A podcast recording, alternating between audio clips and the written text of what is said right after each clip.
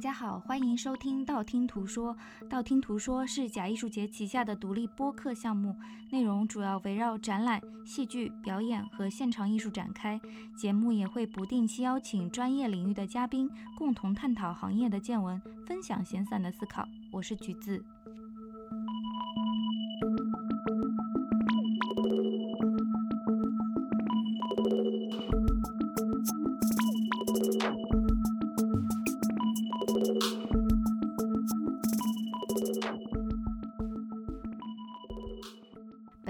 客配套的补充图文索引已同步更新在微信公众平台“假艺术节”。本期道听途说的嘉宾是我们北京中间剧场的艺术总监满鼎，下面邀请满鼎跟大家打个招呼。Hello，大家好，我是满鼎，非常高兴有这样的一个机会跟大家开始胡说八道。对，其实我之前跟满鼎商量了一下这期的主题啊，我们想在二零二零年的年末讨论一下一个严肃的话题，就是我们中国剧场的个性问题，这个问题非常的隆重。比较宏大一点。嗯，为什么想讨论这个话题，也是因为今年这个年份大家都知道比较特殊嘛，因为这个新冠的疫情啊，我们整个海外的引进项目就基本上是没有了。在本土的话，那我自己是觉得，在这样的一个前提之下去观察整个戏剧行业的一个发展啊，视野会非常的清晰。我不知道满宁在这方面怎么看啊？我觉得这特别像使用了一种排除法，就是很多的干扰因素被排除之后，比较能清晰的知道，就是我们自己的现状是什么样子的。然后，因为很多的事情其实交叉在一起的，之前可能因为多种形式的演出都在发生吧，占据的是同样的一个市场，然后会让大家有一些看不太清楚的地方。我反倒觉得，其实有这样的一个 refresh 的一个过程，还是还是挺好的。嗯，对我自己也反复在想一个话题啊，那没有了这些。买来的项目或者引进的项目之后，我们本土的剧场还剩下些什么？今天邀请满鼎也是因为我觉得中间剧场经过这么多年的发酵吧，也是生产了一系列我们本土比较有质量的作品。我我想跟满鼎抛出第一个话题啊，你觉得我们这边剧场的发展对这个外来的这样的一个资源，在你看来是不是有种过度的依赖的成分在？依赖肯定是有的，我觉得那是否过度的话，这分两方面讲吧。嗯，就因为我们大多数的剧场非常的大，当它非常大的时候，其实它对作品的要求也比较高嘛。比如说一个一千人的剧场，它是不可能让一个年轻人去随便尝试的，因为一个年轻人要做一个能满足一千人的剧场演出的作品的话，它的投资规模啊，然后它的制作水平啊，都得跟得上去。但是他又不可能获得在他这个年纪能够匹配的东西。那对于剧场来说，剧场要相对在风险可控的情况下去呈现这些作品，就诉求不对等吧。那这样一个情况下，采买国外的作品或采买国内外成熟的作品是成为最为安全的一个选择。我觉得这是剧场属性所所确定的吧。嗯，依赖肯定是有，那是否过度，我觉得。这个也不是当下立刻能做出的一个判断，观察个两三年，可以大家得出一个这样的结论。嗯，现在我们在剧场里面已经没有这些项目了嘛。嗯，我有感受就是说比较贫瘠的一个状态，主要还是因为我觉得原创的这样的一个生命力不太够，而且大量的资源可能集中在某些商业的戏剧项目上，比如说音乐剧方面的探索，可能静默式的。但是像之前讨论的这种可以发生的跟我们社会现实相关的这样的剧场作品，可能会相对而言数量上比较少一些。因为我觉得这个其实是个周期概念的问题，比如说我们想做一个作品，它可能需要两三年的筹备周期才能做出来，做出来之后，它面向观众之后，它的回收周期也特别长嘛。嗯，也就意味着，只能说三四年前我们并没有为今天做好准备，那么今天措手不及之后，就是问题就全部都暴露了。嗯，我觉得它不是说我们今天没有没有在认真做戏，而是我们从三四年前就没有在认真为可能出现的一个情况去做储备吧。但新冠其实对整个世界范围内的行业来讲，就文化艺术行业来讲，都是一个无法预知的东西。我觉得这特别像买保险。每一个剧场其实自己在生产作品的时候呢，它有点像，可能在这个阶段你并不做得过已经成熟的东西。比如说我们剧场做的一些作品，对于一些年轻作品的孵化，它也没有那么成熟。它在那个语境下，就在那个时候大家全面竞争的情况下，它处于市场的一个弱势。但你那个时候觉得它还是需要的，因为它特别像一个备用仓库。一旦比如说你可选的成熟的东西没有的时候，它要能够替代上，就大家是要多种有机结合，能够让你不管遇到什么情况下都能够有一定的呈现和内容的补充。嗯，只是我觉得可能谁也没有想到过会有这样的一场疫情发生，就是国际交流在我们所有人都觉得全球化已经进入到一体了，然后世界变得越来越紧密的时候，突然世界就分散了。对，就是大家都中断了，大家花了很长时间才去接受这个事实。这个可能我觉得是十几年前或者这十几年来大家都不会想到过的一个结局吧。就大家没有为最差的情况下去做过准备，那往往反而它出现了这样一个情况，多么的抓嘛。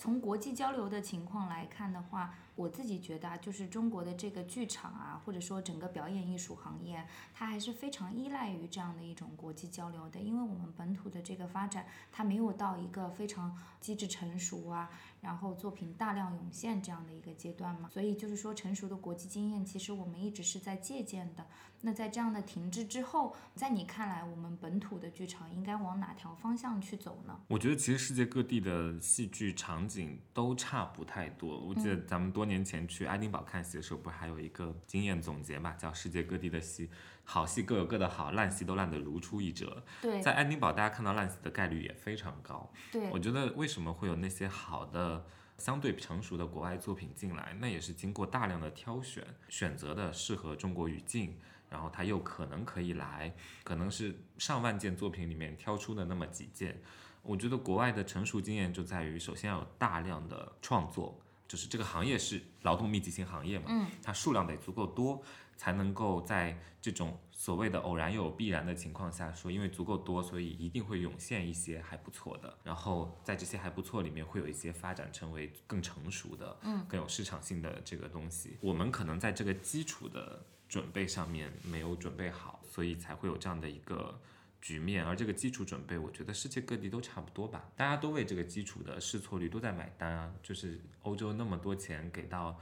不同的项目，可能小项目每个项目给的比较可控吧。那里面有多少作品非常难看呢？其实数量也蛮大的，呃，比例也挺高的。然后其实也很多钱是花在了一些不是特别好的作品上面，但是只能说就有点像买彩票吧，嗯，就你买的足够多，你总会中奖。嗯，很想跟满鼎讨论一个话题啊，我们在这里的剧场啊，这个生产和制作，生产和。买卖这两条线，嗯，其实是有点分不太清楚的。国外的话，其实生产型的剧场你是能一眼辨别的嘛。当然也有这种所谓的啊引号接单型的剧场，就是专门靠买节目来生存的，他自己不太去制作作品。比如说一个非常典型的案例就是英国的 Barbican Center，它就是个 receiving venue 嘛。在你看来的话，是不是生产是这个剧场的原动力呢？生产肯定是剧场的一个原动力，但是不同的剧场它有不同的状况吧。嗯，从我们剧场的角度上来说，我们剧场地理位置偏远，我们也无法成为接单型剧场。对我们来说，我们应该叫没有选择。我是觉得，如果一个剧场它地理位置非常优越，它的附近有很好的市场基础，那当然我觉得不是靠它真的坐落在市中心，它也不一定能成。但是譬如说它在的这个区域有也有很多其他的生产型剧场，然后呢，它作为其中的一个接单型剧场，它其实吃的是那个市场的。就是对市场的份额，如果比如说这一个小区域里面有十个大的剧场，每个都在生产的话，竞争也很激烈。嗯，而且它肯定很有很多节目外溢嘛，就是自己剧场排不过来或什么样，它有这种要去别的剧场演出的诉求。那在那个时候，比如说在比例配套上，十个里面有两个阶段型剧场，它其实是一个很好的市场组合，我觉得都有存在的必要性。那像我们剧场的话，这种位置。我觉得不仅地理位置偏远吧，关键是北京的西边，大家没有这种看戏的传统。嗯，一个剧场群的重要性是在于多个剧场去营造了这样一种氛围。像我们孤零零的在北京的西边做这件事情，就不可能成为接单型剧场，因为那么多戏在市中心都能演出，大家没必要来我们这儿看。所以对我们来说，只有一条路可以走，那就是必须自己去生产内容。各有利弊吧。那像我们这种是唯一的选择。那当一个剧院它处在一个可以做两种方向选择的时候，它做哪种选择？我觉得这才是比较有意思的话题。是，我们可以非常中立的去看这个事情啊，它没有说高低之分。但是在我自己看来，就是说剧院的功能，其实你要去制作嘛，这个剧院才是生动的。如果说你只是作为一个 venue 在 host 一些已经做好的作品的话，那我觉得可能在 programming 方向，就是说节目的选择上要有一个取舍。就是连到我们这一期的主题，我觉得国内的剧院的话，在我看来比较同质化。我不知道你有没有这样的一个感受，好像没有什么个性可言。你如果说啊，让我想说啊，我想看点不一样的东西，我可能会想到某个美术馆，但是我不会想到某间剧场。我不知道你有没有。你是觉得北京、上海都比较同质化，还是说放眼全国的角度上呢？嗯，全国因为我也没有走遍，所以不敢下这个定论。但是我们看一线城市，其实同质化还是非常严重。就比方说有一个作品出来了之后，那它可能就铺得很开，所有的剧场都在演。我能对比的可能是英国的例子，外西区的剧场和西区的剧场它是有鲜明的区分的。那外西区的剧场大部分都是制作生产型的剧场，那每一个剧场都有它比较独特的个性。比如说我们了解的 Royal Court，它是以新写作、以扶持这种编剧为主的剧场。再往外一点不。Bush Theater 也是一个关注新写作的剧场，但是他可能对这种少数族裔的故事更加的在意，而且他有一个 community 的感觉，他会服务于那样的一个社区。但是在我们这儿好像没怎么感受到这样的。我觉得原因可能在于，比如在英国的话，市场已经足够大了，市场因为足够大和带来的市场细分嘛，然后这也是必然性。我觉得这个。对等于中国的电影院，嗯，就电影院，我记得这几年，哎，应该是两三年前之前吧，进入了一个井喷式的发展，就是每年增加多少块银幕啊什么的，就恨不得每个城市都有好几个电影院。然后当时我们在做电影院规划的时候，就觉得这个一定会有一个饱和的，就是银幕数不可能一直增加一直增加的，它一定是对比人口基数，它有一定的天花板的数量。那当一定到那个数量的时候，也就意味着市场已经到了一个相对很大的一个盘面了。那再往下去就是市场细分了，因为所有电影院放的电影其实是差不太多的，几乎没有什么区别。那也是在那个时候应运而生的所谓艺术院线联盟啊，我觉得也是市场的一种驱动和反思。就是当大家都在放一样东西的时候，那是否有一些城市它的电影院数量很多，那有一些电影院被迫是要去做不同类型的放映来吸引不同类型的人吧，然后才能在未来的市场中再存活下去。不然大家就感觉就是永远在争取那一群人，这个其实就跟现在的剧场是一样的。北京和上海，我觉得算是演出很繁荣的城市了。对。但是其实常规看演出的观众人数，相较于这个城市的常住人口来说，还是非常非常小比例的。对，基本上就是没有。如果对，就 almost zero，就是你想一个两千万城市的人口嘛，两千万左右吧。可能固定去剧场的两万。有吗？对，那这个比例是不是可以相较于约等于零？对，是的。但是又感觉所有剧场都只在争夺那两万人，所以大家才会觉得，就是说，那这个作品被检验过是能够在这两万人里面形成啊很好的销售啊，或者是什么样子的，那大家就觉得，那我们都得一窝蜂的就去抢那一块蛋糕，而不会大家觉得说，我们先要把这个事情做得很大。嗯。但是呢，这个我又觉得是先有鸡先有蛋的问题了。当你再去做一些别的领域的尝试，我们一直在强调说，好像做什么破圈的尝试，然后去吸引不同的人走进剧场，什么之类这那的，这些都是有风险的。对，而且我觉得还有一个本质的问题是，你要破圈的话，你拿什么东西去破圈呢？这个东西有没有够好呢？是，对吧？对对，你没破成功，可能你还对吧？钱钱白投。但是呢，我觉得所有对于市场的就是扩大，它都是需要承担风险的。如果你尝试了这件事情，你成功了，其实你你是很划算的，你花了一笔钱，你你获得了一份。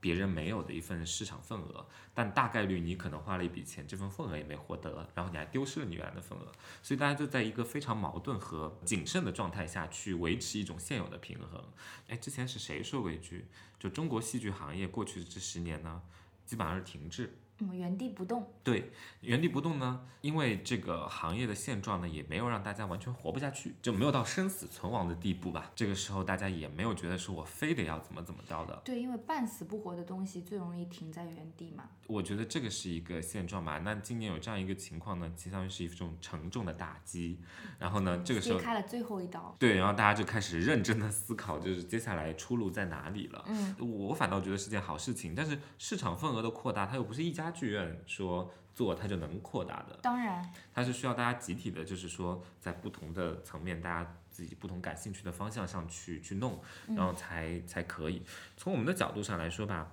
比如我们剧院是永远不可能跟北京市的市中心的剧院去做直接的竞争的，所以我们不得不另辟蹊径去寻找一些新的话题和新的可能性。可能用这样的一种方式，好像另辟蹊径，找到了一些道路的可能性吧。只能说这个这条道上尝试。如果说有不同的剧院，大家因为不同的原因去做不同的尝试，那它可能多样性就会上来，就才会有这种不同的特色吧。以前大家好像也没有这个特色的那么强烈的诉求。对，这让我想到我一个英国好朋友跟我讲过一个词叫 dangerous programming，嗯就说危险的这种节目策划。他说一般啊，地理位置不占优的中小型的剧场，它通常非常有活力。为什么呢？因为它的节目单。这个生产的理念啊，都非常的走这种比较危险的路线，但通常这样的剧场呢，可能我们这种观众吧，就我至少我自己啊，我会比较关注一点，因为我觉得可能他的原动力会强一些，然后他的个性可能在五年十年，他这个个性就会很容易的出来。然后你刚刚提到了这个集体的一个行为嘛，就是说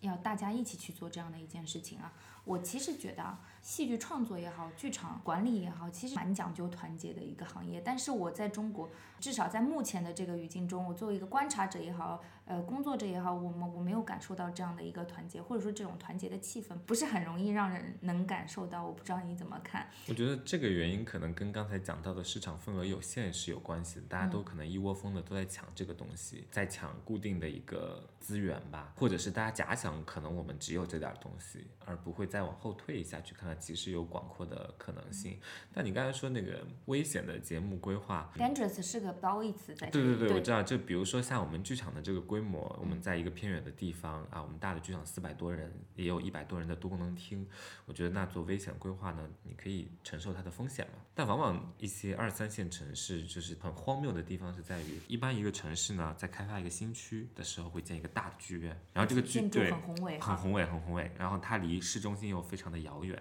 因为它是一个新区嘛，才有这么广阔的地方。因为它有广阔的地方，所以它建的剧院就非常的巨大，非常巨大的剧院，我觉得是很难尝试这种危险的 program 的。就是你不可能在一个一千五百个座，就嗯比如说，我就像你对于这种类型的关注的作品的观众人数可能更少。哦啊，那比如说我是一个一百人的小剧场，我在那边就是搞这种危险的 program，然后我只要吸引几十个人，或每场吸引几十个人就足以支撑它的运作，然后和承担它的性价比的问题，然后包括它能够持续的往下发展和传播，然后可能最后这个城市大概也就一万人可能对这个感兴趣，但它足以支撑这个剧场一年的运作。但是如果是一个一千五百座的歌剧院，然后建在那样一个地方做这种危险的尝试的话，如果也只有几十个人看，这个场面根本是过不去的。他根本就不会去做这个尝试了。对对他无法做这个尝试，他承担不起。但其实这些剧场在我看来也没有填满啊，它远远不够啊，它的内容。这些剧场在我看来，就是这些城市可能根本不需要这么大的剧院吧。是啊，就是我们中国其实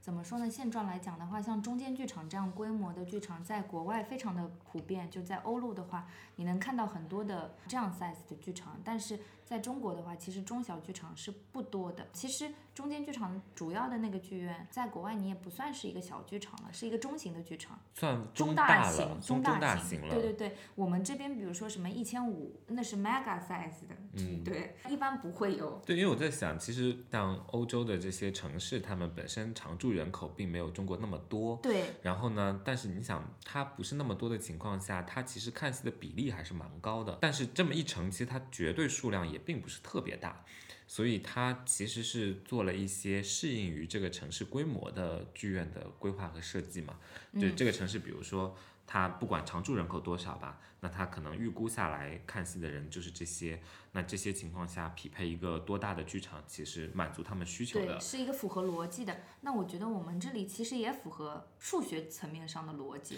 但是跟这个真实的现实好像有点不太符合。哦基于常住人口，嗯我觉得就是北京应该是应该可以有大量的剧院，嗯，只是说我们的看戏观众的比例这个系数可能计算有误差吧。对对啊我觉得应该是美好的预期，我们希望能够有这么多的人。北京还挺奇怪的，就是说我们当时一直在想，北京的很多演出其实周期并不长。大概两三个礼拜已经算比较长的戏了啊，当然老孟的常驻演出除外，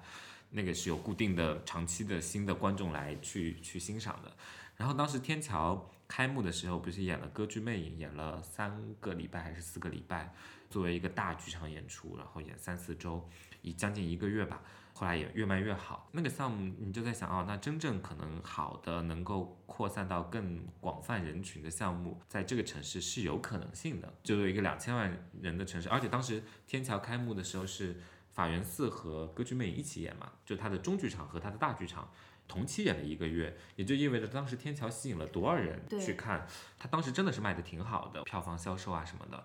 会让人觉得啊，那个城市其实是有可能性的。它可能是个文化事件了，到到后来就变成了一个 event。对对对，就不是一个剧场演出的一个形式被大众知道。其实这个事情从我们自己角度上来观察，去年年底我们做弗兰肯斯坦，是我们从来没有尝试过的一次节目排布计划，就是从礼拜二就开始演。就我们以前就是五六日五六日，或者是礼拜六礼拜天，总觉得我们那特别远嘛，工作日就别来了，就大家就可能很难来。但是那个项目就是觉得，哎，那其实试一试八场连演，然后呢从礼拜二开始排，然后排到礼拜天和后面的一个跨年和元旦。大概这样的一个时间，我观察过一个票房的变化。刚开票的时候有百分之三十的票走掉了，那这是大家冲着主演来的。然后呢，过程中停滞了一段时间，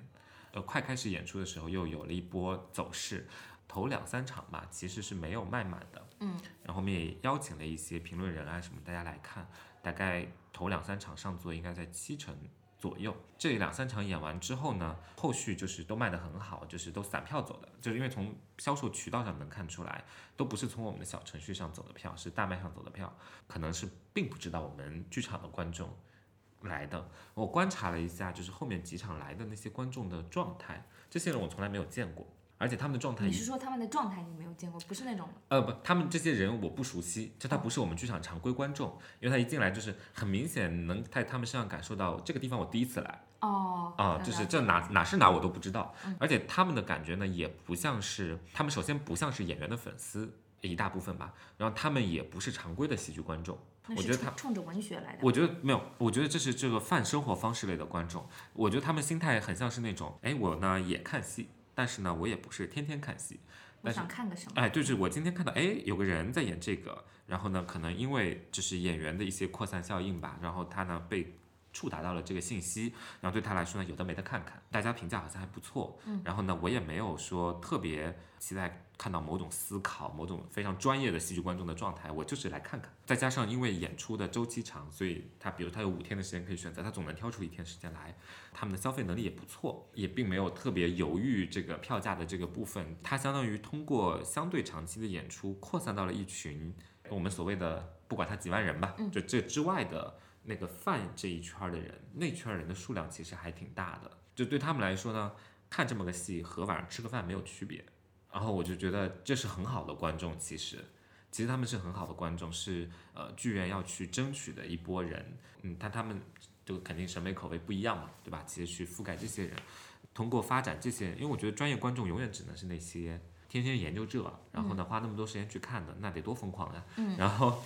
这这这个人数是有限的，可能会缓慢增加，但它不会有。几何对不会有质的飞跃，它的它的增加不会改变一个剧院的生存状态的，不会。但是围绕在这圈专业观众之外的那一大圈人，嗯，才是剧院生存的基本土壤。嗯，所以其实覆盖他们是是比较重要的。我当时在想说，哎，我们剧场做这样的尝试，它都有可能性。就你看到了某种可能性。那你就觉得这个城市其实是有潜力和可能性的，只是到底用怎么样的一种方式去引导和激发？这么一想吧，你就觉得，哎，规划这些剧院吧，好像也有道理，嗯，对吧？这这人的确足够多，理论上来说应该是可以的。对，就是数学逻辑上它是成立的。对，但是可能我觉得最大问题是，剧院是一个劳动密集型行业，它非常取决于人。对，那在你看来，就紧接着问啊。就是人才是匮乏吗？现在那是大型匮乏，真的是对吧？就是我觉得每一个环节好像都很匮乏的样子。我觉得这是两方面的原因吧。一方面，我觉得过去几年影视行业的虹吸效应，因为都算泛表演艺术类行业嘛，虹吸效应还是挺明显的。怎么说？我之前我记得三四年前我接触了一个拍网剧的一个公司吧，反正也不太入流。然后呢，哎，是不太入流了。然后呢，当时他们在做一个什么什么项目，非常荒唐。然后我说：“那你们导演找的是谁呀？”他说：“是哪哪哪刚毕业的一个导演系的学生。”我说：“为了找他们，他说这个行业现在非常的蓬勃，对吧？就是项目非常非常的多，所以呢，啊，但凡你是学这个的，你总能找到一些机会。然后呢，只是机会大小的问题吧。我设想了一下啊。如果我作为一个大四应届毕业生，学导演出身的，然后呢，我分分钟能找到一个几万块钱的活儿，比如拍一个网剧，或者是十万块钱的活儿拍一个网剧，我为什么不去呢？对，对吧？然后就管就算它再差再那么好，我为什么要就是拿几千块钱去拍一个戏剧作品，拍出来还被人骂，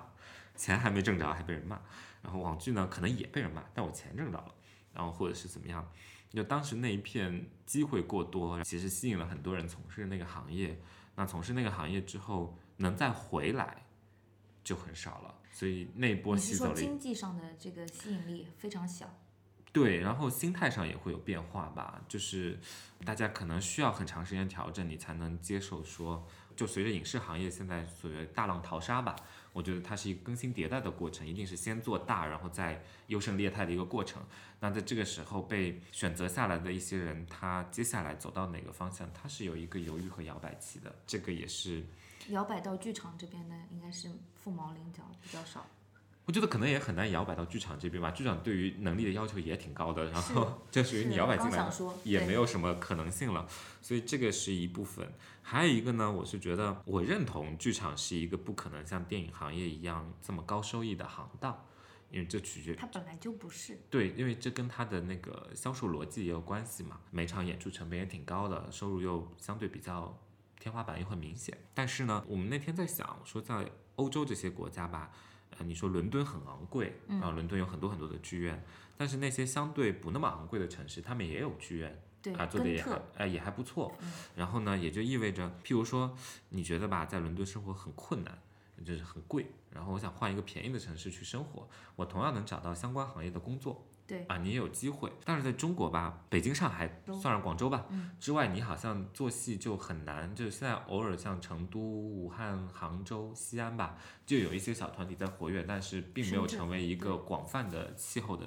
这个状态。也就意味着你真正意义上想做创作这个部分呢，音乐剧要在上海，然后其他可能在北京，反正大概率是这样子的一个情况。比较单一。我们在全国最贵的几个城市做着产值最低的行业，我之前有个朋友开玩笑说，做剧场的工资可能还不如送外卖的，远不如好吗真？的吗？呃，远不如，就是外卖稍微就是送的勤快一点，不是还得一两万什么之类的。对，就是先锋外卖员嘛，可对啊可以的。嗯所以就是再加上这个城市的生活成本如此之高，嗯然后这个行业产值如此之低，行业产值低，然后你其实大家的就是这个行业的岗位的薪资就不可能有本质的变化，生活成本在不断推高，嗯，所以这中间的落差会越来越大。然后会导致其实很多无法解决自己生活问题的人是不能从事这个行业了，或他们慢慢就离开了。可能刚毕业的时候大家年轻嘛，就没有什么负担。然后为爱发电一阵子，对，然后我也发现这个行业，你有没有发现就是女生特别多？女生特别多，对，对，男生不太多。养家糊口压力吧，可能不支持他们做这个行业。哦，我从来没有从这个方面去想过，但是在创作的方面，导演还是男生多，就这个工种。我觉得应该说被大家看到的导演男生比较多是，但我觉得这个跟整个所谓男权社会也有一些关系吧。我也觉得，嗯嗯，就是辅助型的工作可能女生多，嗯，哦，我们刚刚提到了一个门槛的问题啊，曼迪，在你看来，这个剧场的准入门槛现在高吗？其实它应该是一个，我觉得术业有专攻、有门槛的行业，但好像现实是准入门槛比较低，甚至没有一个明确的考察标准，我觉得主要给的钱太低，让剧场就是怎么说呢？很被动，对对对，就是你对这个职位或这个岗位其实是有明确要求的，或者说这个行业对于这个岗位是有明确要求的，但这个行业给到的钱呢，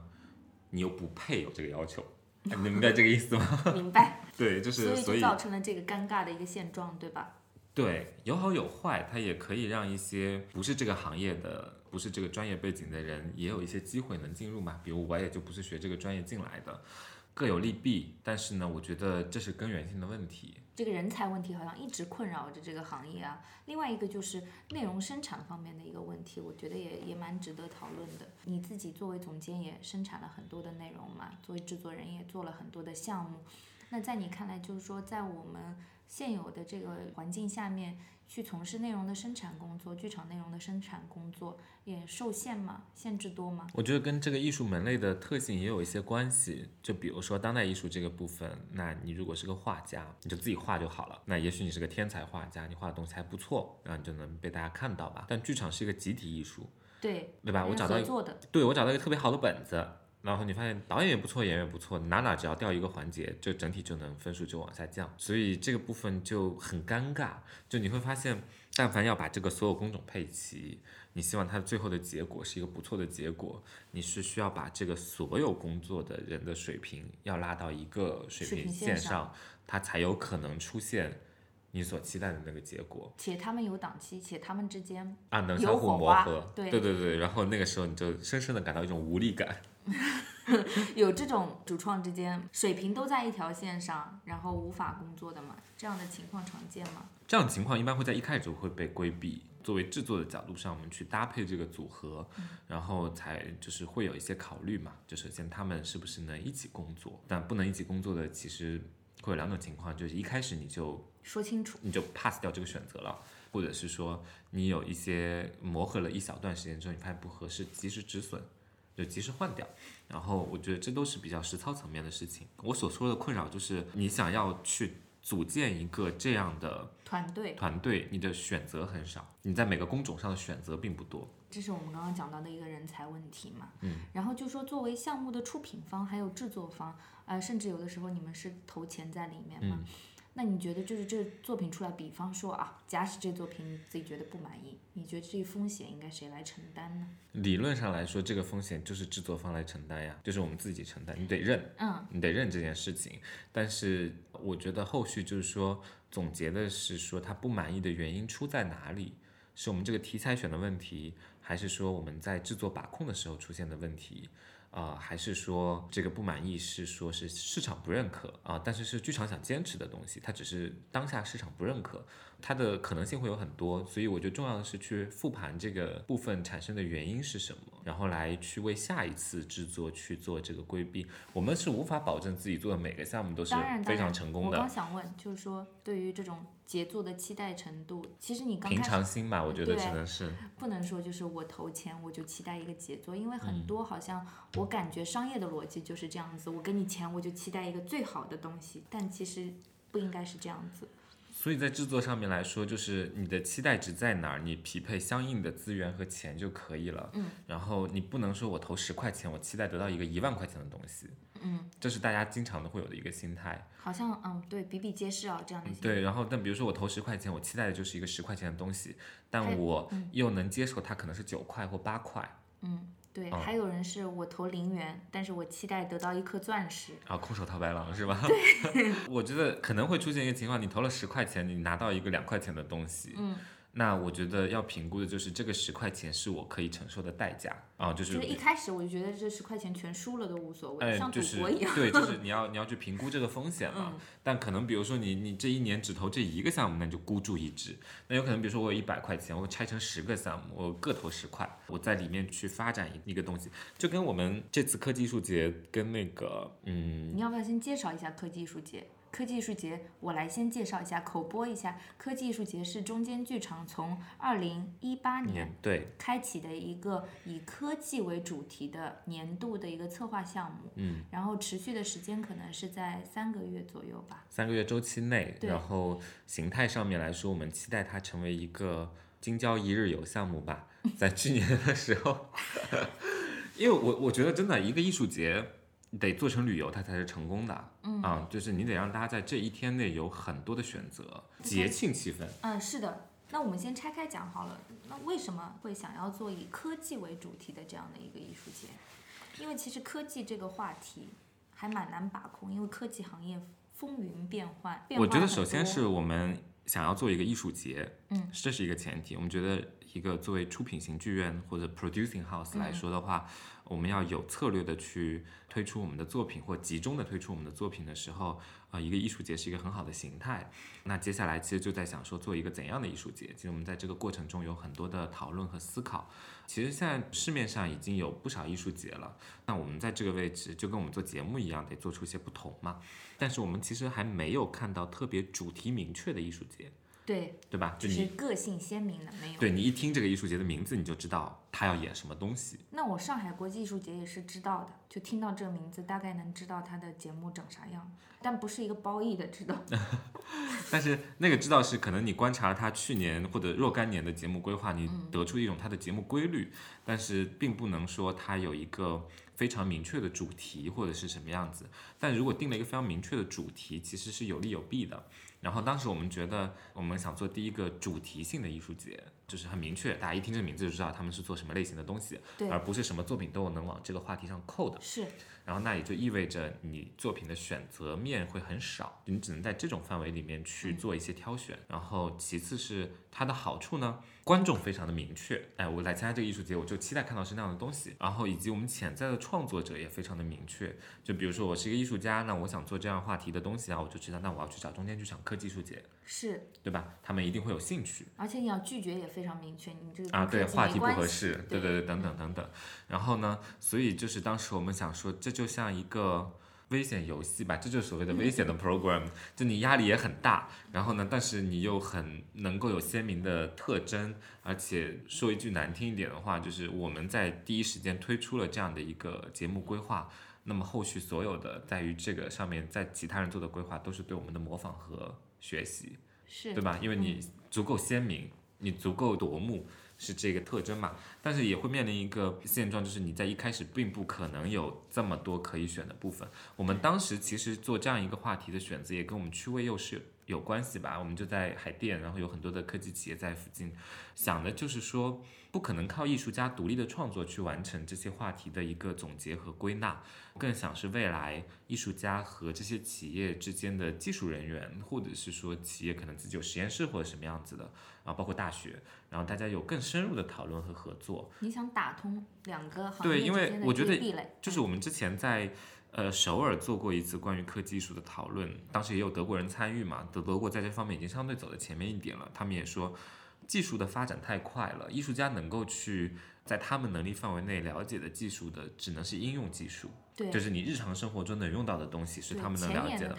前沿知呢，他们是没有办法在那个时候去了解的，那只有做那些人能了解。那做那些能了解的东西，如何能够翻译成艺术家能懂的语言，让艺术家用艺术作品去回应？对，这要有一个时间的差，嗯，对，然后需要有一个有点像就是沟通者的角色去翻译双方的语言。但这个东西其实很有意思的，这个东西其实脱离于做这个技术的人是不可能成立的。所以我们是觉得啊，那从我们剧场的角度上来说，做这些的人呢是潜在是在的，然后呢，只是说目前还没有找到一个合适的方式去打通大家相互之间的一种合作。对，没有那个嫁接的那个端口，好对像大家说的自己的语言，但是彼此之间又无法沟通，是但彼此之间可能可以相互了解的，嗯，对，所以我觉得这是一个对于可能十年、二十年以后我看到的一个机会和可能性。那为那个时候你做好充分的准备的话，你现在就得去做这样的尝试和努力和准备，更多的是团队的准备嘛。早期啊，团队可能在技术操作上面能力有限，那我们多做跟技术话题有关的讨论，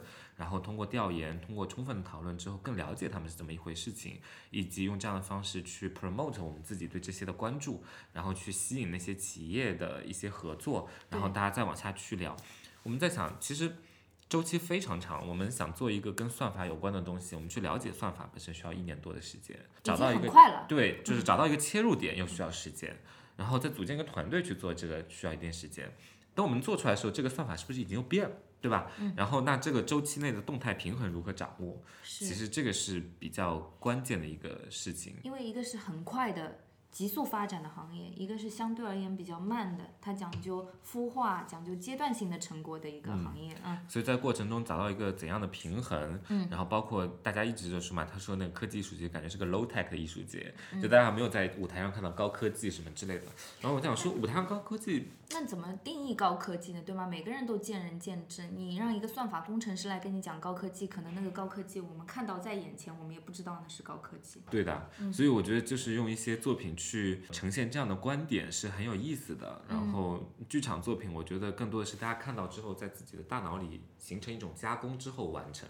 对，它最终的完成，其实在你自己的当然当然观察里面去我一完成的。直觉得就是说剧场。它如果没有想象力，就是说观众没有把自己的想象力加入到这个作品中，这个作品是不完整的。嗯、对，然后光有视觉刺激是不够的嘛。对，而且就是说没有一个标准答案的嘛，这个不讲标准答案的，不是说一个数学的公式。那回到就是节目策划这一块来讲的话，在科技艺术节这个节目的选择上，或者说孵化的这个角度上，你自己有什么取舍吗？就是取舍的标准是什么？嗯，我觉得更多的是对当下的一种关注，然后我觉得要做比较实际的一种选择。有些话题我们现在可能无法去触碰，就因为我们能力有限，因为它太宏大了。然后他需要了解的知识非常的多，然后有些呢可能是我们日常生活，比如社交媒体也好，家里的摄像头，你通过摄像头跟大家沟通也好，通过技术去讨论人的问题，我觉得这是剧场的一个一个核心吧，就对于人文的一种一种讨论。因为光讨论技术本身的话，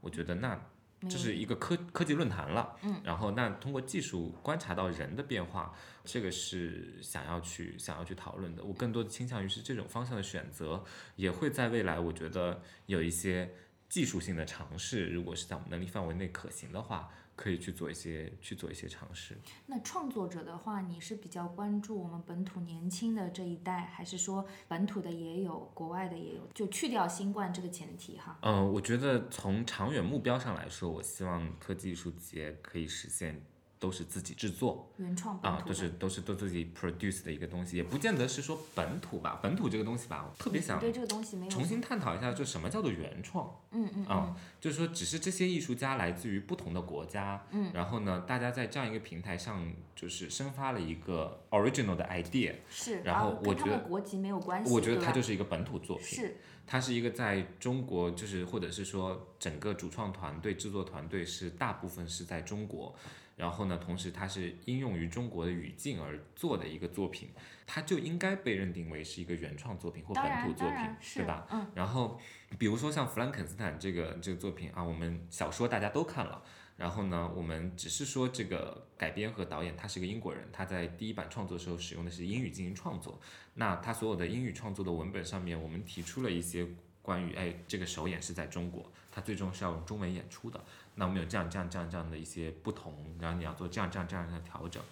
就应该是一个本土创作，对吧？它不是一个英国创作。不是，嗯嗯，它也不是一个复排，对，所以其实这个部分的话，我并不会特别介意这个它到底是哪儿的，因为我们之前请过那个一个爱尔兰的团，也非常年轻，都是九零后的一些年轻人，他们自己组的一个小的团体吧，做了一点儿一两个跟这个有关的小作品，也就两三个人的戏。我当时觉得哎做的挺有意思的，然后他们自己也说，他们就是个小剧团一起玩一玩，然后他们做了个 demo，然后就是啊基金会觉得不错，然后给他们一些钱，然后就发展成为一个完整的东西。其实我蛮希望我们的艺术节也是这样一个状态，哦，就是发现了一些不错的苗子，嗯，然后我们再孵化孵化。嗯，是一个比较开放的平台，开放平台，然后就跟就是刚才想说到的，说今年做的这个尝试，比如说《一亿字节人生》这个，嗯呃，柏林戏剧节剧本市场的一个剧本吧。然后当时王光浩来排嘛，就结束之后，我跟他在聊，我说是这样子的，我跟你是第一次合作，我对你之前作品并不了解，看了你的提案觉得有点意思，我就给你这固定的一个预算，是我可接受的，就算你排出来作品很糟糕，我觉得我也可以接受它的损失。我对他的成果，就是我们是以以一个带技术的剧本朗读的一个要求去要求他，他最后做的一个相对完整的东西，我觉得完成度大概在百分之七十了。然后我们带了一定的观众，大家观众的反应啊或怎么样，哎，大家都觉得哎基础底子都不错，那我会愿意继续投入，让你把这个作品发展完成。我觉得年轻人也要做好一个心态的准备，没有人上来就是说理所应当我获得一个完整的，我都给你配备齐全的满足你创作需求的东西，当然你是需要通过自己去争取的。是的，然后我作为一个出品方和制作机构的话，我在我一步一步可控的范围内去阶段性的向你提供我的扶持，对这样的扶持，我的资源和我的人，你用一步一步你的阶段性的成果来证明你 you deserve it。嗯，然后我觉得这个是一个良性的循环。是的，嗯，因为提到这个嘛，因为中间剧场我了解，其实也是一个民民营的资本在背后支持，其实非常不容易。在我看来，不管说这个资本的体量有多大，其实剧场是一个非常烧钱的，而且中间下面还有美术馆，我知道，对吧？两个都是在经济上非常 demanding 的这样的的项目，但是其实我们一个黑洞，呃一个黑洞，对，填不满的一个黑洞哦。那国家的话，其实有国家的一套体制在。我对中间剧场的这个观察也好，我对整个项目的观察也好，我觉得就是整个集团投入了大量的资源在做一些其实整个国家的艺术基金，比如说应该做的事情，比如说扶持年轻人也好啊，等等等等。当然不是说我们国家的这个艺术基金没有，只是是我觉得那样的渠道没有很开放给，或者说没有那么的容易去获得支持，尤其是年轻一代的创作者。我觉得随着时代的变化和语境的变化，就是说大家扶持的方式或者是说创作的方式在变化嘛，并不是意味着每一套方法在未来都会适用，只是说像我们这样机构规模相对比较小，它比较灵活，我觉得是对于市场或者现状有快速的反应，做了一些适应和调整。可能每个机构或每个角度，大家都觉得自己在做类似的事情。对对对，啊但效果就因人而异。方法和嗯方式不太一样，嗯然后我觉得是否能找到适适合自己的这个方式和方法，或能够嗯呈现一种能被看到的结果，比较重要。嗯，嗯，那除了科技艺术节之外，其实中间剧场平常也有大量的项目在进行嘛。你自己来讲的话，挑选这些项目，或者说安排这些项目，给这些项目 program 的一个线索是什么？有吗？呃，一个最核心的就是我们的两个观点吧，一个就是说剧场作品是要反映当下的，我觉得对当下要有一个快速的反应嘛，力所能及的快速反应。是一个社会社会状态的一个嗯一个观察，嗯对，然后这个可能是需要说挑选一些可遇不可求的东西，或者是说制作一些这样的东西来回应它。另外一个就是呈现一种多元的价值观，剧场应该是一个包容的地方，呈现。对不单一的东西。但这个部分吧，我觉得一个人去 program 这个东西，永远会遇到这个瓶颈的。嗯，啊，你自己再开放当然当然，你的因为你的视角都是视野都是是有限的。对，就是然代表后你自己嘛。代表我自己，然后以及你再提醒自己啊、哪些哪些东西也是好的，但它并不是你的趣味所在的时候，它都会有这个局限性在里面，所以要 involve 更多的这整个节目团队，大家一起来 program，然后包括它是一个平衡的艺术吧。我觉得所有的制作和 program 都是一个平衡的艺术，嗯就你平衡你现有已经吸引的观众他们的需求，需求然后去拓展一些新的观众的这个需求，这两种需求之间如果打架了，怎么平衡？怎么取舍？啊，对，怎么取舍？然后不同年龄段的人如何如何覆盖？然后哪些是我们能覆盖的？哪些我们如果实在覆盖不了，我们可能就放弃的？然后这些其实都会有比较大的一个命题的选择吧。至今不觉得说我们从一三年建好到现在嘛，不觉得很年轻的一个。对对，不觉得就是说我们现在已经有非常确定的一个策略了。呃，我们一直在调整，一直在，我觉得可能还得需要十年二十年吧。然后你有一定的固定观众基数，或者是说通过，我们当时有在想。我们有个会员，他的孩子很小，大概两岁的时候就来看过我们那个针对零到三岁孩子的作品，然后他伴随着我们剧场一起成长，然后现在已经有六七岁了吧，他大概是啊，比如他爸爸有事儿不能来看一个作品，然后这个作品其实是针对成年人的，然后他妈妈就会带着他来，然后他也很适应剧场的这样的一个环境和剧场呈现的这个东西，我觉得这个状态非常好。如果说我们有一批这种伴随着剧场一起成长的观众，观众，嗯，然后他们不仅能构成我们的一个固定观众群，可能未来对吧？他们赚钱了，他们会觉得这个剧场曾经是有非常好的回忆在里面，他们愿意去支持这个剧场未来的发展，嗯这个可能就能走向欧洲这些剧院的一个良性循环的一个、嗯，一个道路。说有大量的 patron 在后面。对对对对嗯嗯我觉得我们或者我个人能做的一个阶段，就是我完成剧场第一阶段的事情建，设，嗯，对事情，嗯，然后可能需要非常漫长的过程，我只能。我的任务是在这个阶段先保证它不倒掉，它能够可持续的它可发展，相对可持续吧，在经济也好，就运作也好，是能够动态平衡的一个状态下，能一直维持下去。然后呢，到某个阶段由另外一组人再接手，再往下就是发展下去。我觉得这个是一个更长。你你如果做一个剧院，一定是以五十年、一百年来看对剧院空间太特殊了，你盖好了之后你不能做别的用处，对吧？你盖一美术馆它是个空的对。你哪天不想做了，你空的空间里面还能干点别的。你作为剧院，这舞台什么各那都搭好了，那也可以租给公司做年会。呃，对，但你不能天天开年会嘛，对吧？年会只能在年末的时候才会有的。嗯然后就是这个剧场搭好了，它就只能做表演，就人群聚集的一个一个事情，它不能做别的用途，拆掉成本也很高，所以一旦盖好了，就是奔着五十年、一百年去去做的。而且，其实你刚刚讲到这个观众的问题啊，我对我们中国的观众是非常乐观的，因为我觉得，相较于其他成熟的其他的国家，欧陆也好啊，北美也好啊，我们的观众很年轻，嗯，基本上你看不到这种老年的中产吧，因为我们这里也不存在这样的一个群体，所以你看到的都是这种新生代的，对文化艺术蛮感兴趣、很好奇的，甚至是在业内工作的人，对，嗯，有一个问题吧，就是年轻人，我觉得活力最大的一部分嘛，但相对来说，大家的消费能力是有天花板的。哦，我觉得像有一些演出动辄一千多块钱的票，应是太贵了，这个票价是不合理的。我觉得应该不是这群人大家普遍能接受的一个票价。对，在你看来这个票价合理吗？我觉得不太合理。看怎么定义合理不合理吧。我觉得从成本的角度上来说，如果大家是一个商业运作，那赚钱我觉得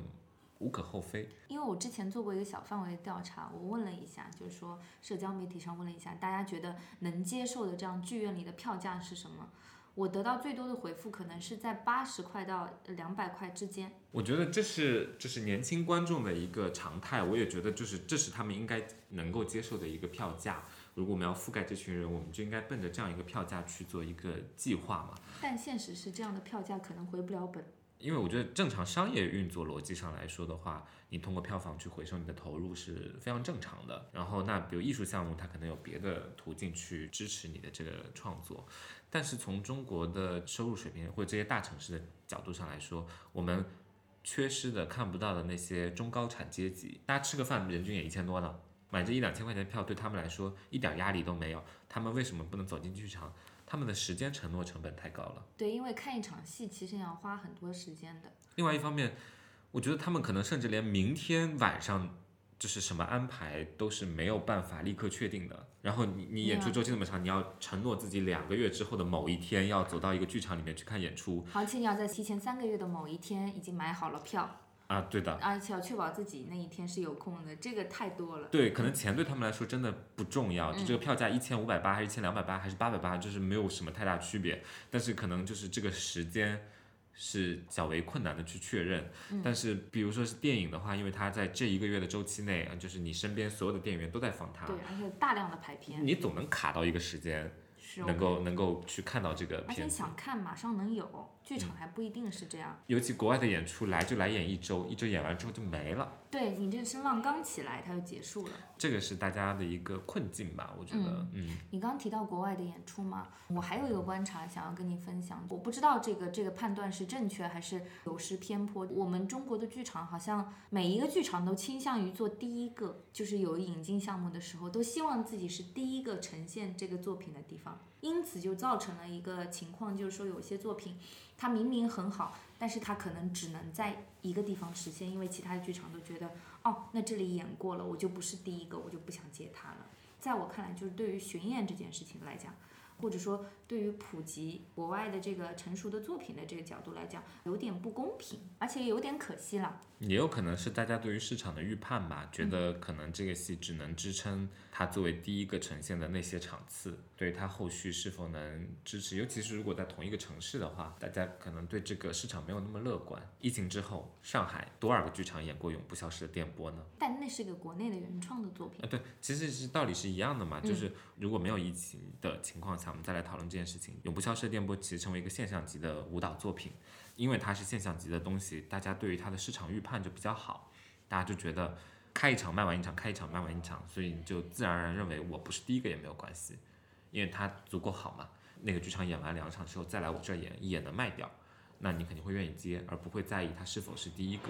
你之前我觉得大家更多在意是因为对于这个作品的预期可能没有那么好，嗯，而且就是不了解，对吧？对，不了解，嗯，然后所以真正意义上好的东西会成为现象级的东西，它是。并不会被这个东西所限制住的，但只是说国外的很多作品，它需要一个介绍周期才能成为这样的一个现象级的东西，但这个周期就不存在，所以就是就是永恒的矛盾。那还有另外一个观察，就是说，我觉得有一些引进项目啊，也是没有来由的，我们就不点名了。有存在这样的一个现象，有些作品过来，它首先跟中国的语境没有什么关系。其次呢，它也是一个比较旧的作品了，就是说，可能它已经有十年这么久，从创作的时候到到中国来演出，这个中间隔的时间太长了，那我就不知道这样的作品过来有有什么意义，因为如果是一个成熟的节目选择的这样的一个过程，其实。你不管是本土的项目也好，还是引进的项目也好，你都要跟当地的这样的一个语境和一个对应，那不然的话，可能就是有一种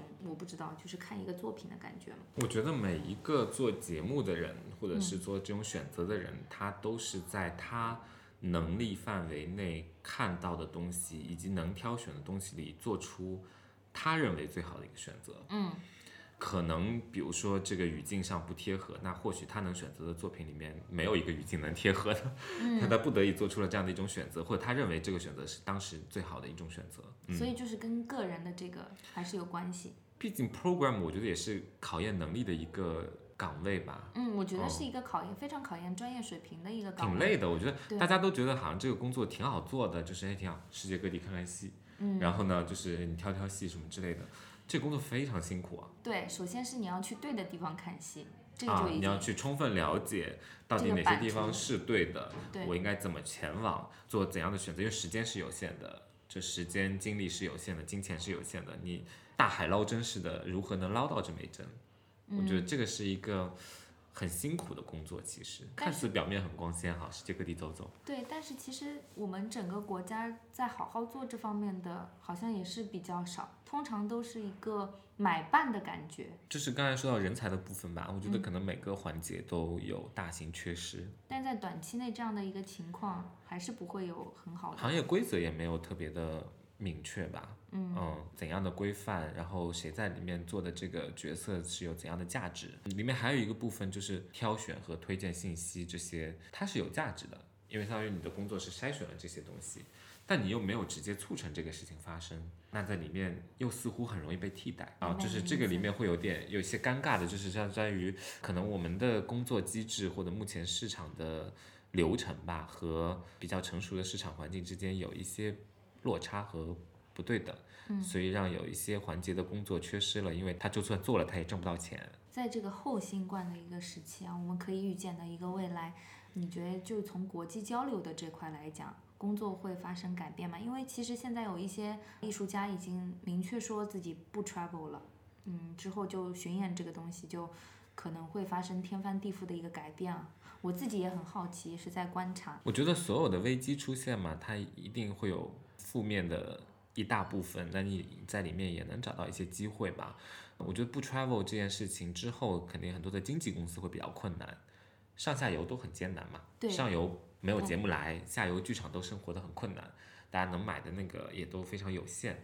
据说好像是倒了一批经纪公司，这个时候其实你你如果原来自己做制作，你手里存有一些东西，你还能存活一段时间。但是在国际交流这个部分的话，我觉得会有一些新的形态出现吧。通过这种有一部分，我觉得不是真实的人和人之间的交流，就它不一定出现在现场这种交流。另外一部分，我是觉得其实以前欧洲的这个艺术家是非常保守和固执的，自给自足嘛。对，就是就是非常有自己的一套工作逻辑的。然后那些就是你即便觉得他能挣到钱，他不是我习惯的那种东西，我就不认可。但是现在对吧，大家都面临生死存亡的问题，不仅我觉得中国面临这样的问题，然后就是欧洲的艺术家们也没有活得很好吧，然后有一些国家不错，然后有一些艺术家的补贴，但是你这个市场没有办法恢复的话，长远都是不可不可控的。艺术家比较必须要不停的创作，之前非常坚持他的作品不上线上的。也不得不上线上了，然后一些不能，但你决定不能 travel 的，那你还要不要让别的国家的人看到你的作品？你用怎样的形式去 present 你的作品？那这些都可能成为了一个可以洽谈的契机，是有你反倒是看到了机遇在这啊，对对对，就是我是觉得它的危险或者是说它的消极的一面是你不可避免的，这是一个历史滚滚车轮，然后对对对，你根本没有办法去阻挡这个东西的变化，那你只能去在里面再寻求一丝。有可能的东西，我觉得从目前接洽的一些角度上来说，它是有机会的。乐观一点吧，我觉得在灰烬中你还是能找到一些东西的。今天就停在这里，停在这个在灰烬中找到一些东西这里。下面是非常写意的一个结尾啊。对，非常写意。下面是 After Dark。好的，After Dark 想问满顶，我想问很久的一个问题，一直没有很好的一个平台去问，这次终于有机会。我们这边的演后谈啊。我有的时候真的是觉得非常的蹊跷，嗯，就是你好像不管在什么场合，不管主创是什么母语，你总能找到有对应的观众用他的母语发问，是这样吗？好像是你告诉我的一个现象。我听到过有波波兰语发问的，我们当时还说这可能是他人生中唯一一次能够在公开场合讲述波兰语的机会了吧？也不一定，人家可以去参加学术研讨啊，也可以录波兰语的播客。我觉得观众很有表达欲望。想体现自己与众不同吧。我这个观察我也不知道对不对了。一部分的观众好像跟我们小时候做阅读理解一样，他希望在剧场中得到主创的肯定，对于自己的这样的一个理解，反复的在求证。我觉得他想体现的是他看到了与众不同的东西。嗯。然后用语言提问吧，我有遇到过两种情况，一种呢是主办方不太行，就找的翻译不太好，然后可能大家觉得特别着急，看会觉得他翻译的有问题。你能用自己的语言直接提问的，就是怕自己的这个问题被曲解，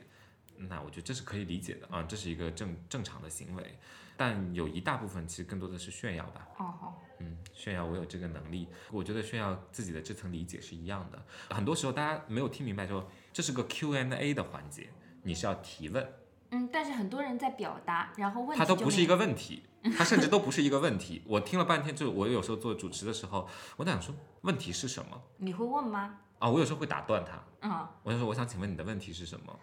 嗯，演后谈质量如何，完全取决于就是控场的人，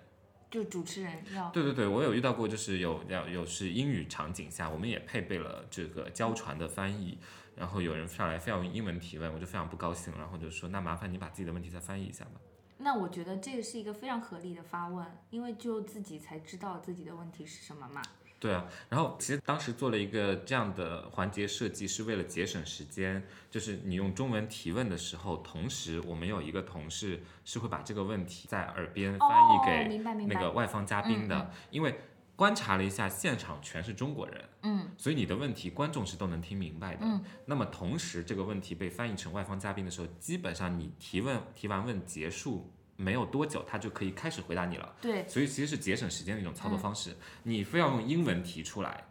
然后那也就意味着只有外方嘉宾听听懂了，然后我们还必须要把这个问题翻译成中文给到大家听。对，等于是反过来做了。对，然后你拿着话筒在说话的时候，我们不能拿着话筒盖过你，所以这个其实是就是 double 了一个时间，就本身 Q&A 环节就只有三十分钟，然后我觉得这是非常不高效的一种工作方式。对，等于说浪费了全场观众可能两三分钟的时间。对我有时候就会打断他，我说不好意思，我没有翻译，请麻烦用中文提问。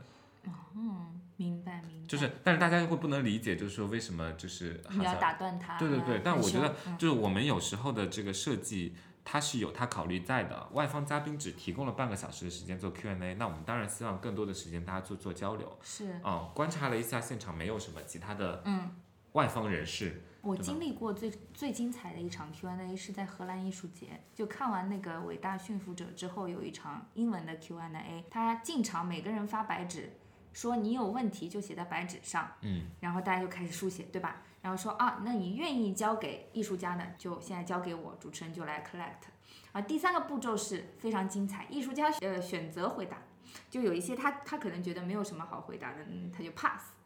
啊，我觉得这个这个方法挺好的，对，这个方法非常的好，非常就把高效。就把事情反过来做了，嗯然后就差不多四十分钟的时间，大家都很全神贯注，因为那些提问的人非常期待自己的问题被回答到。像我们这种就是很想了解他创作的，那你就很想看看当地的观众们是怎么个提问的。嗯，而且我觉得就是表达的方式不同嘛，比如说你把它写下来，就是大家自己回忆一下，比如说你想就不会写那种千字文，因为啊，没对对时间。对对，然后你就会认真想想我要表达是什么，我就把我最核心的东西弄出来。很多人就是语言提问的时候就是逻辑混乱，嗯，说着说着不知道说到什么了，然后我每就是有时候我在做翻译，就比如把他问题翻译给国外的那个嘉宾的时候，王老师你到底在问什么？就是不想翻了，就你这？一通下来，我没有听明白你在说什么啊、然后就是这种其实也挺浪费大家的这个时间的，以及呢，我觉得很多时候不用进行大型商务客套，上来先感谢一通艺术家的伟大创作，简单感谢一下是中可以的。中国人的礼仪嘛，Too much，那最后还是想回到我们这一期的主题啊，就是我们主题是中国的剧场有个性可言吗？这简直是一个让人深思的问题。我只能说，我们期待未来大家有不同的个性吧。你觉得个性重要吗？个性很重要。我觉得当有一天各个剧场有不同的个性的时候，它其实代表的就是这个市场已经非常蓬勃和发展了。我们都期望看到那一天。